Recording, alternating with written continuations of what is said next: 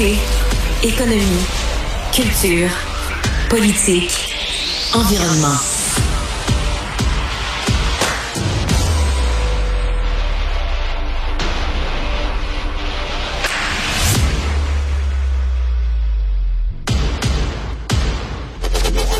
Votre premier contact avec l'actualité.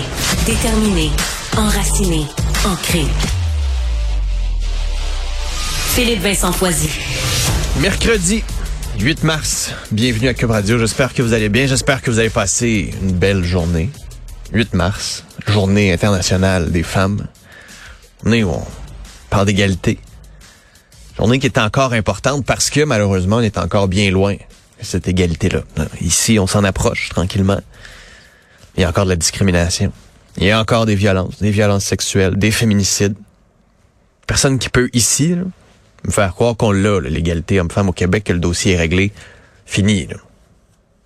C'est un combat qui est continu, qu'il faut pas lâcher. Puis comme on le voit aux États-Unis, qui est fragile aussi.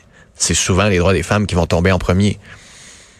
Et on regarde les dossiers peut-être un peu plus à dire, ben, c'est banal comparé à ce qui se passe ailleurs dans le monde, mais c'est important qu'on en parle parce que, tu sais, Guylaine Tremblay, collègue Sophie Durocher, Mélanie Ménard, qui reçoit des photos de graines. C'est de la violence faite aux femmes en ligne, qui sont déjà plus susceptibles d'en recevoir que les hommes. Puis c'est souvent les commentaires sur leur apparence, les menaces de violence sexuelle. Puis on le fait encore comme si c'était banalisé puis normal. Il y a ce changement-là, ce réveil qu'on doit obtenir ici, qui est toujours pas là. Puis c'est important qu'elle dénonce. C'est important qu'elle soit soutenue aussi dans leur dénonciation. Puis qu'à un moment donné, on se parle.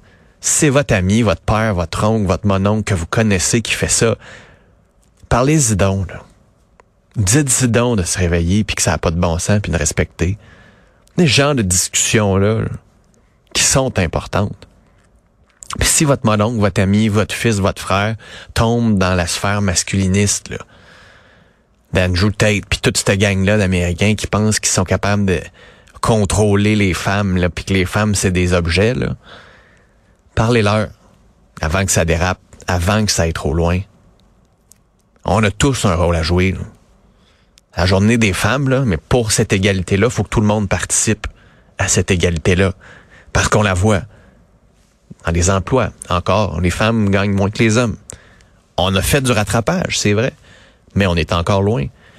Il y a un petit peu plus d'emplois bien payés qui sont occupés par des femmes, mais on est encore bien loin là aussi. Donc oui, il y a de l'amélioration, oui, il faut le souligner. Il faut souligner que c'est pas tout pareil. Que pour certaines catégories de femmes, ça va des fois un peu mieux, puis pour d'autres, c'est encore plus difficile. On parle de l'égalité des femmes en général, pas juste d'une catégorie de femmes. Ça, c'est important aussi de le prendre en considération. C'est important aussi de noter ce qui se passe dans le monde. Pensons à l'Iran. Pensons à l'Afghanistan. De plus en plus, il y a un concept qu'on commence à entendre. Ce matin, dans le Devoir, on en parle. L'ancien ambassadeur euh, de l'Afghanistan au Canada, qui est toujours en poste, là, dans l'espoir que la démocratie revienne et puis qu'il puisse retrouver euh, son poste pour son pays, parle d'un apartheid des sexes. C'est juste comme terme quand on y pense. L'apartheid, c'était quoi? On ostracisait une partie de la population. On leur donnait pas accès à des emplois. On leur donnait pas accès à l'éducation. On leur enlevait des services, on leur enlevait des droits. Et c'est ce qui se passe en Afghanistan. C'est ce qui se passe en Iran en ce moment.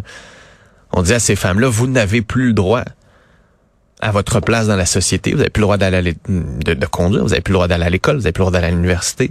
C'est une société père et pour les hommes. Donc, on prend une catégorie de la population basée sur le sexe et on leur dit, vous, vous n'avez pas le droit de participer de plein droit à cette société-là. Alors, à un moment donné, il va falloir l'appeler, il va falloir le nommer, ce problème-là, l'apartheid des sexes. C'est important qu'on le nomme, c'est important qu'on s'y attaque aussi, qu'on trouve des solutions. C'est compliqué dans ces pays-là, mais il faut le nommer pour ce que c'est. Parce que si on n'est pas capable de nommer le problème, ça va être compliqué d'aller plus loin. Ça va être compliqué de le régler. Ce matin, un peu partout dans les journaux, on parle de cette journée des femmes. Par exemple, dans la presse, on parle de femmes d'affaires, de la BMO qui disent « N'attendez pas de penser d'être prête. » C'est vrai que dans... Ça, c'est des, fois, c'est ah les femmes, faut attendre. oui, ben moi je vais je vais attendre d'être prête. Puis vous le parlez à vos collègues, mais je suis pas sûr que je suis capable. Je suis pas sûr que je suis prête. Puis je suis pas sûr que je suis rendu là.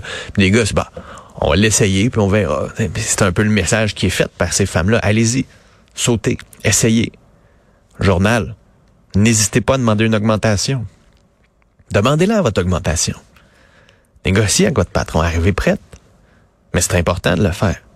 Farah Alibé qui signe une lettre dans la section Faites la différence, qui est beaucoup dans la bienveillance dans cette lettre-là, et c'est très important aussi, puis on a tous ce rôle à jouer dont je parlais tantôt, ben, c'est une façon aussi de le jouer. Elle dit aujourd'hui, dans les prochains jours, demandez-vous comment vous pouvez aider un jeune, une jeune, à bâtir sa confiance, à se sentir accepté dans votre organisation, dans notre, dans notre société.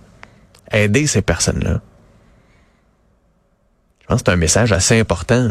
De faire un petit geste comme ça, qui à un moment donné, une petite tape dans le dos, prendre la main, d'écouter, ça peut faire toute la différence à long terme pour cette personne-là qui est pas sûr si elle est à la bonne place, qui est pas sûr si le choix est bon, qui est dans un milieu qui est pas nécessairement un milieu où on accepte aussi facilement, par exemple, les femmes, femmes issues de minorité.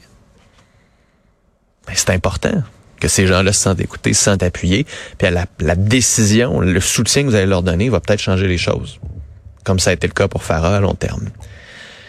Sinon, aujourd'hui, on va aussi parler d'inflation parce que la Banque du Canada va parler de son taux directeur. On a vu la Fed aux États-Unis annoncer que fort probablement que ces taux allaient continuer d'augmenter pendant un petit moment. Michel Jean nous en parle souvent. Si la Fed augmente, ben, le Canada, des fois, n'a pas le choix de suivre. Pour le moment, on semble vouloir faire une petite pause. Les marchés ont baissé à cause de ça, parce qu'il y a toujours ce risque de récession. Est-ce qu'on veut vraiment aller en récession? Est-ce que l'inflation est en train de se calmer? À quoi ressemblent les prévisions de la Banque du Canada? On va le savoir dans les prochaines heures. On va avoir une meilleure idée de, de tout ça. Euh, normalement, c'est aux alentours de 10-11 heures qu'on fait cette annonce-là pour euh, le taux directeur on risque de prendre une pause pour le moment. Est-ce que c'est une pause très temporaire ou c'est une pause qui pourrait s'installer à plus long terme? Parce qu'il y a beaucoup de monde qui espère que ça se calme un peu. Mais l'inflation, elle, pour le moment, ne semble pas se calmer.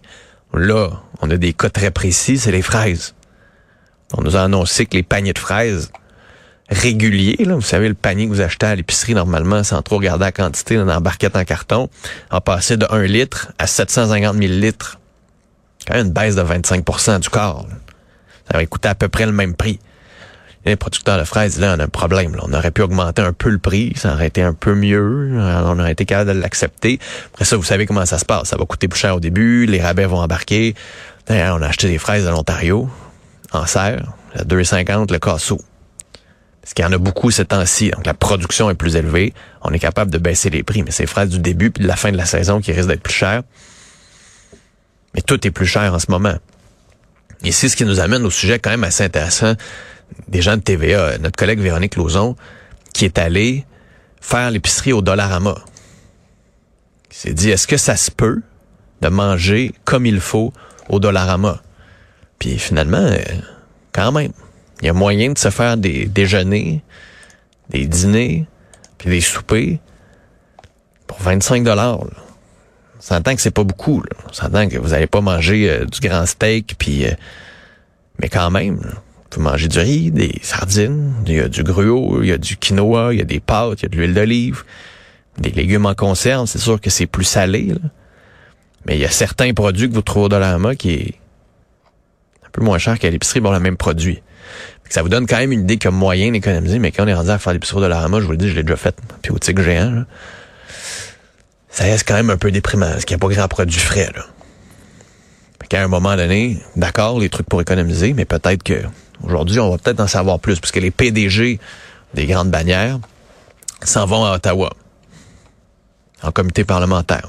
Est-ce qu'on va faire de la petite politique puis on n'en parlera pas, ou est-ce qu'on va être en mesure de mieux comprendre ce qui se passe? Espérons-le. Sinon, dans le journal de Montréal ce matin, deux textes assez intéressants. D'abord, celui sur une école de Montréal. Je ris jaune un peu parce que ça, sincèrement, on va bâtir une école à 200 mètres de l'autoroute métropolitain proche d'une carrière, proche d'un terminal pétrolier à Anjou. On le sait qu'il y a des enjeux avec la pollution. On le sait qu'il y a des enjeux pour les jeunes, que ça va affecter la réussite scolaire, que ça va avoir des conséquences sur la santé de nos jeunes. Mais nous, on s'en va là. Je me dis, c'est peut-être que, comme on le disait à la SAQ, le nouveau slogan, c'est ça aurait pu être pire. C'est vrai que ça aurait pu être pire. On aurait pu le faire dans plein milieu de l'autoroute. On aurait pu le faire dans le terminal pétrolier. C'est sûr que quand on y pense maintenant avec notre nouvelle lunettes d'analyse. C'est vrai que ça aurait pu être pire. Fait calmez-vous les nerfs. C'est pas si pire que ça. Sinon, on revient sur ces panneaux électriques, panneaux solaires. Non, on en a parlé hier.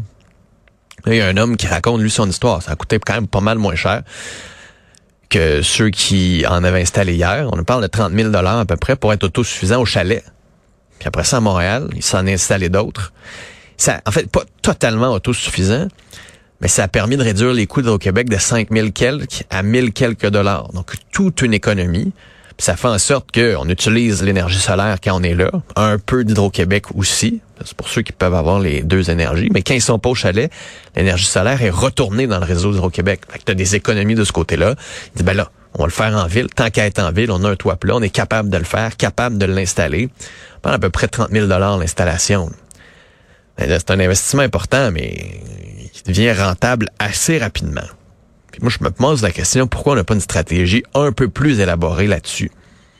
Et quand on parle d'avoir des surplus qui sont en train de fondre comme neige au soleil avec au Québec, pourquoi les nouvelles constructions n'ont pas plus de panneaux solaires? Pourquoi on n'encourage pas cette construction de panneaux solaires dans des endroits qui seraient utiles, dans des chalets, par exemple, dans certains coins. Tu pensez à l'Estrie où il y a beaucoup plus de soleil. Je vois, en Abitibi, on n'est peut-être pas rendu là, mais où on est proche aussi des centres où on consomme beaucoup de cette électricité-là. Pourquoi on n'a pas cette réflexion-là pour utiliser adéquatement les panneaux solaires dans notre cocktail énergétique?